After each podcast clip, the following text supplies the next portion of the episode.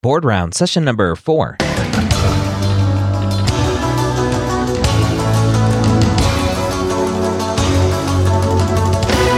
The moment you step foot on campus as a medical student, you are gearing up for one of the biggest tests you'll ever have to take USMLE Step 1 or COMLEX Level 1. The medical school headquarters and Board Vitals are going to help you prepare for your first board exam with questions, pearls of information, and guidance to make sure you have what it takes to score high and match into your specialty of choice. A welcome back to Board Rounds. Thank you for taking the time to join us today. I'm excited to continue with this new podcast series between myself, Ryan from Medical School Headquarters and Med Ed Media, and Dr. Andrea Paul of Board Vitals. If you're interested in looking more into Board Vitals, go to boardvitals.com. Check out their Q banks that they have for step one and level one, as well as the Q banks for the different shelf exams that you'll take as you go through your third and fourth years. So not only do they have the step one and level one COMLEX Q banks, but all of the shelf exams as you continue to move forward through your medical education. This week, we get to f- dive in and talk all about the mistakes that students make when preparing for step one and level one. Andrea, back for some more board rounds. How are you today? I'm well. How are you? I am excited to talk about mistakes. I think we as humans, we don't we don't encourage mistakes enough. And it sounds weird to say encourage mistakes, but that's what that's how we learn, right? Definitely. Yeah. Definitely.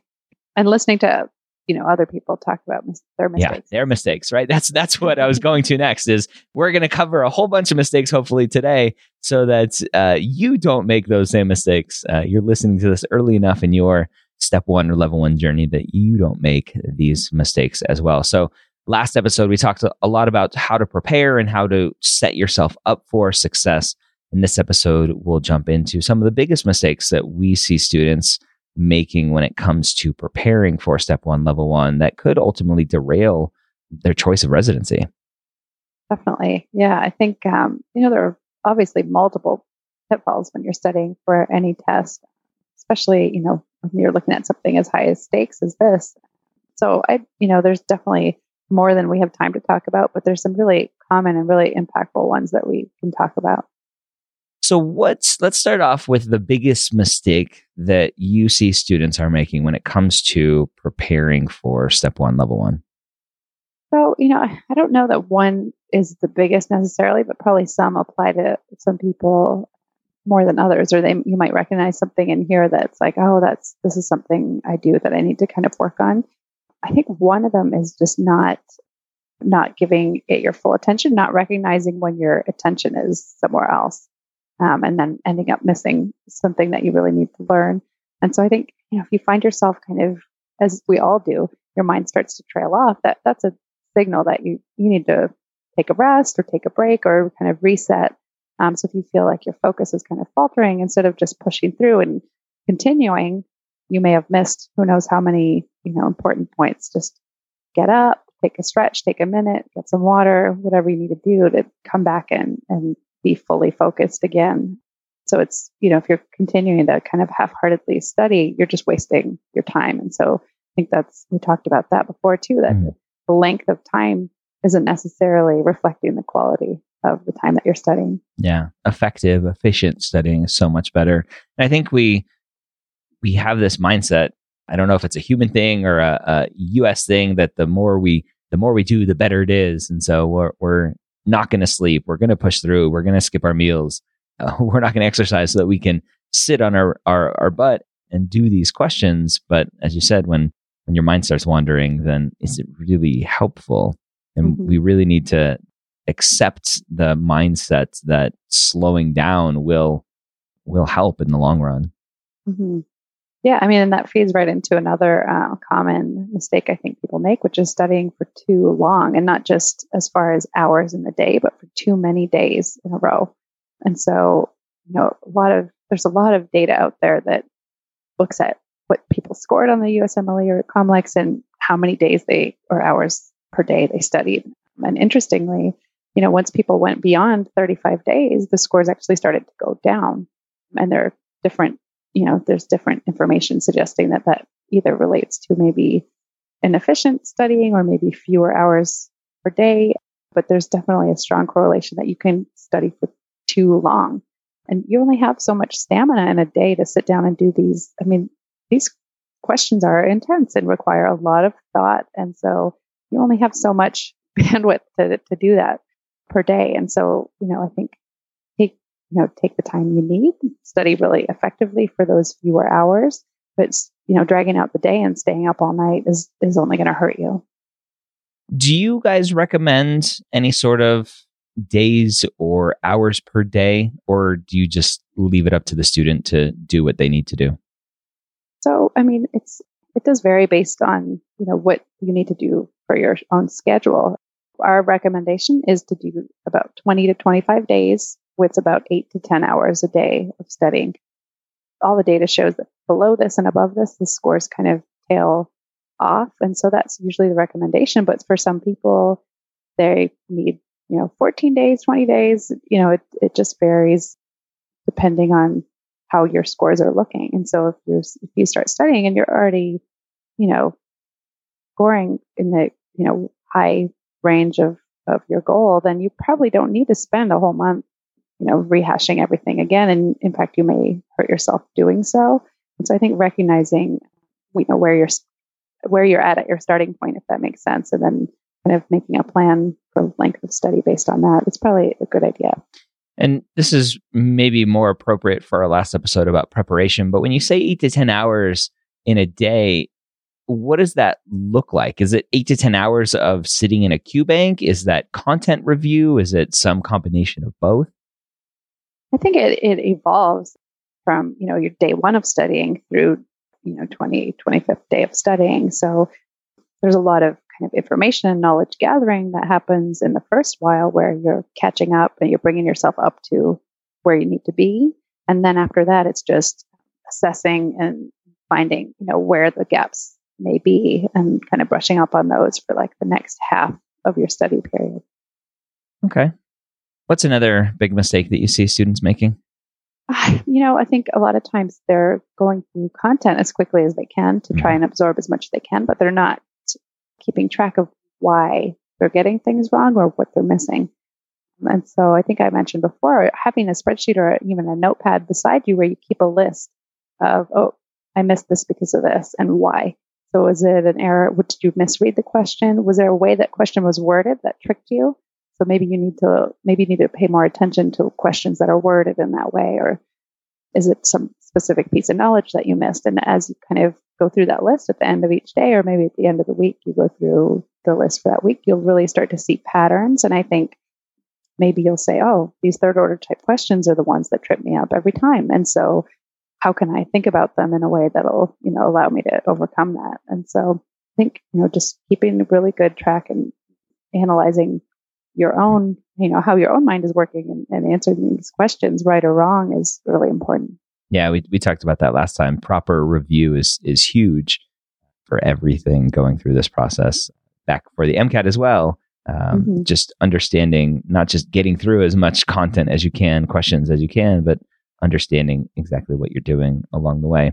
Now, technology obviously is at the core of what Board Vitals does and in helping students go through these questions how much of that feedback is built into board vitals? And if it's not is that something that you guys are looking to do? So as far as you know we, we definitely provide feedback as far as the topic or the category. So you can see all of your data as far as you, you know in cardiovascular you're scoring this percentage versus maybe in respiratory or other systems. Um, so you can definitely see all of that data and see where you may be stronger or weaker. As far as the actual question format or saying, okay, well, I tend to, you know, make a note if you tend to answer a certain wording or certain formats of questions, maybe vignette type questions versus a, you know, more straightforward question. That's data we don't necessarily have. So that's something you want to kind of keep track of and, and see if there's a question type or a format that really tends to trip you up. What other mistakes are students making? I think, uh, I mean, the pressure is not an insignificant amount of pressure. And I think it's just the rest of their life and their residency choice, the specialty that they've been dreaming about their whole life. I know. And I think it's different than, you know, there's competition and just, you know, probably most of us had in, you know, high school and under, undergraduate experience where you just, you just want to, you know, you want to make that dean's list or you sort of competitive amongst each other. But this is different. This is like an individual, you know, goal and something that is going to affect, you know, your life. And what I think just people need to keep in perspective is that there are, you, don't just have one option. Um, you may really want to do dermatology, but you very well may be just as happy doing something else, or might find a way to integrate something dermatology related into a different area. And so it's not the be all and end all of life. You want to stay motivated. You don't want to push yourself to the point that your nerves overpower your instincts on exam day. And so we definitely see, hear that a lot. People who were scoring so, so super high on their question banks, they get to exam day and the pressure is just so intense that they, you know, they just had burnt themselves out and mm-hmm. um, ended up not scoring near what um, they had been when preparing. So I think, mm-hmm. you know, personally in, my, in my, with myself and my family, we do a lot of, you know, mindfulness and, you know, breathe, they do a lot of breathing exercises. And I find it helps so much for someone who does have that pressure on themselves to say, okay, reset. It's time to just breathe, collect yourself and, you know, put into perspective that, I mean, just getting to medical school is such an accomplishment and whatever you do from, from there forth. I mean, it's, you know, it's exam day and it's just do the best you can and, you know, it's going to be okay. just be confident in what you've done to prepare and get to that point. And we'll, I think we'll dive into this more in the next episode, but I wanted to bring it up now. A student who may not understand the differences with what the board exams are. You mentioned, right? You go into test day and you don't score as well as you want to, right? The pre med or new medical student who may be listening to this to, to get a, a head start will think, well, that's fine. Just like the MCAT, you just take it again, right? And get a, get a higher score but it's not like that for the board exams, right? No. So unless you, I mean, unless you fail, then you get another um, opportunity to take the exam. Um, your score is your score, and and that's you know that only adds to uh, the pressure. One and done. Yeah. Why do you think yeah. they they don't allow retests like they do for the MCAT? I think it would just, you know, I think there are a lot of reasons. I think first, it would we would have such a a great number of students retaking um, because uh, let's be honest, these are all highly motivated type A people. No, course, nothing's ever going to be nothing's ever going to be good enough. Yep. and there would just be this perpetual um, inflation of scores. Yep. Um, and also, I think their database of questions, while it is vast, isn't you know endless. And so, you know, you you I'm sure would see some things uh, repeated, and it yeah. would give people an the validity advantage. is not there. Yeah, yeah and time constraints, right? Med students have other things to do. Whereas as a pre med, you can delay going to medical school to study and, and prepare as much as you need to. Exactly. Yeah, that's huge. Yeah, yeah and, yeah. and a, a, huge stress, right? That to know that I only have one chance, uh, obviously, unless you fail to do it. Yeah. I wonder if that's a strategy that some students use, right? For the MCAT, you can void it at the end of the test. I wonder if some students, like halfway through, they're like, I am feeling terrible. I'm doing terrible. I'm just going to bomb the rest of this test so I fail it and come back another day. So it's interesting. Someone had asked us, is, is it a good strategy to try to take the test, take the step one, but purposely fail it so mm-hmm. you can go in and get a strong score? But, um, you know, unfortunately, the rates for residency matching for people who fail on their first attempt is quite low. Mm. And so no matter what you get on that second attempt, it may not outweigh that failure. So, you know, it's always best to do the best you can. yeah. Okay. So that's another mistake. Don't fail on purpose. No. no. All right. What uh, what other mistakes are you seeing? You know, I think overall people are maybe spending too much time studying in ways that aren't effective for them. For most people, sitting and reading an entire like Harrison's textbook or what anatomy textbook is not going to be effective. You're you're not looking at high yield information. You're going to end up focusing on small minutia that are not highly tested. And so I would say not to waste time on the textbooks that you used in those first two years of school. Those are not geared toward this test. Tons of people still use those to prepare and it's, you know, it's never yielded, you know, high scores in anyone we've spoken to. And also we, we go back and interview a lot of students after they've taken the test to say, you know, what did you use and did, and did you find it helpful or did you find it correlated to your test? And the most common thing we hear is, I read this and this textbook and I wish I hadn't. You know, I wish I hadn't spent time on that pathology textbook or or whatever it might be because those are not clinically focused. Those are basic science textbooks meant to get you through that course and that's mm. that's the pur- purpose of the school component but not the purpose of this board exam. And so you definitely want to focus on things that are meant for preparing for this test and then also do it in the way that's you know highest yield for you.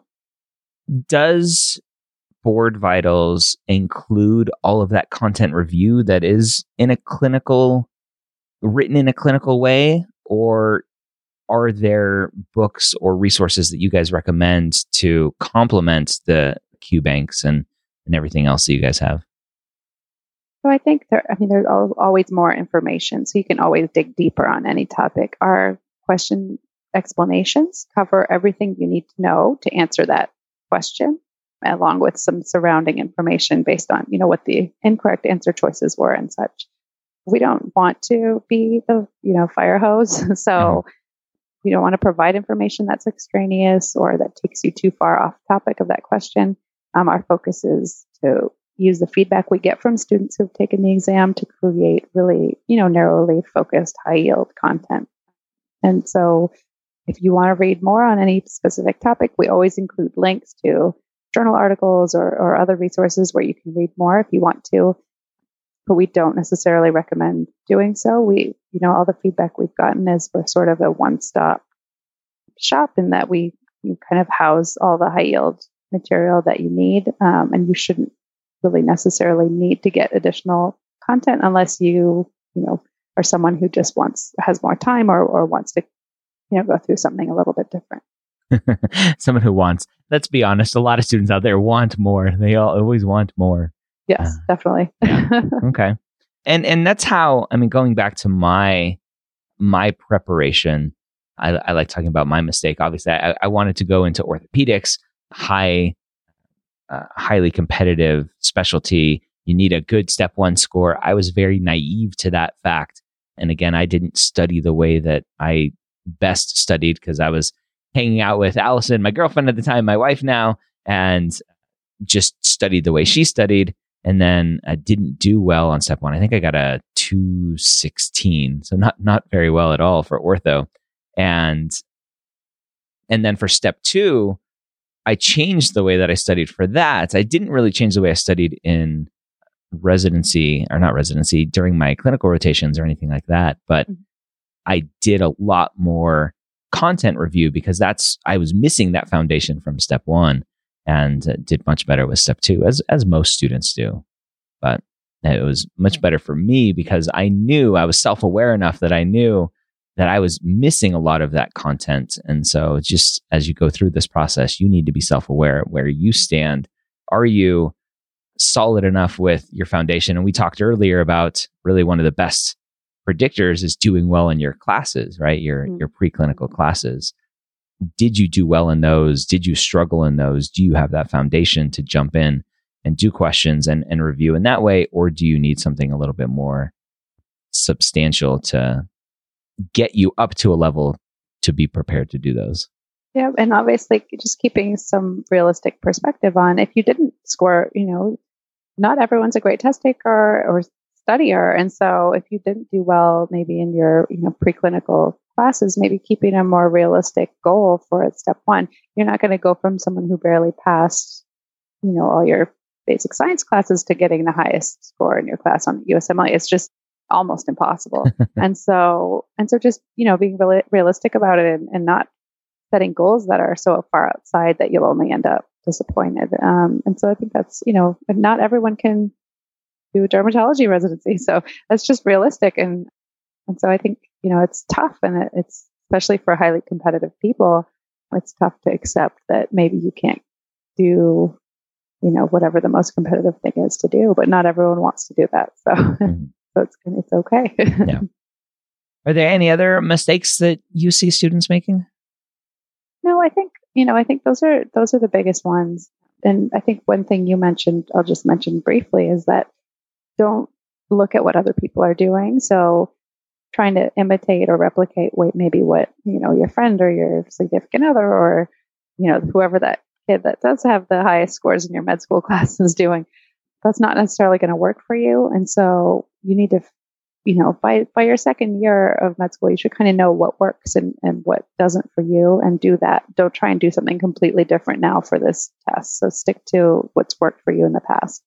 All right, so there you have it. Again, mistakes that students make. Hopefully, as we talked about in the very beginning, hopefully you learn from these common mistakes that students make and you won't make them along the way. I hope you have a great week. Don't forget, subscribe in Apple Podcasts, Google Podcasts, Spotify, or wherever you listen to podcasts. I hope you have a great week. We'll see you next time.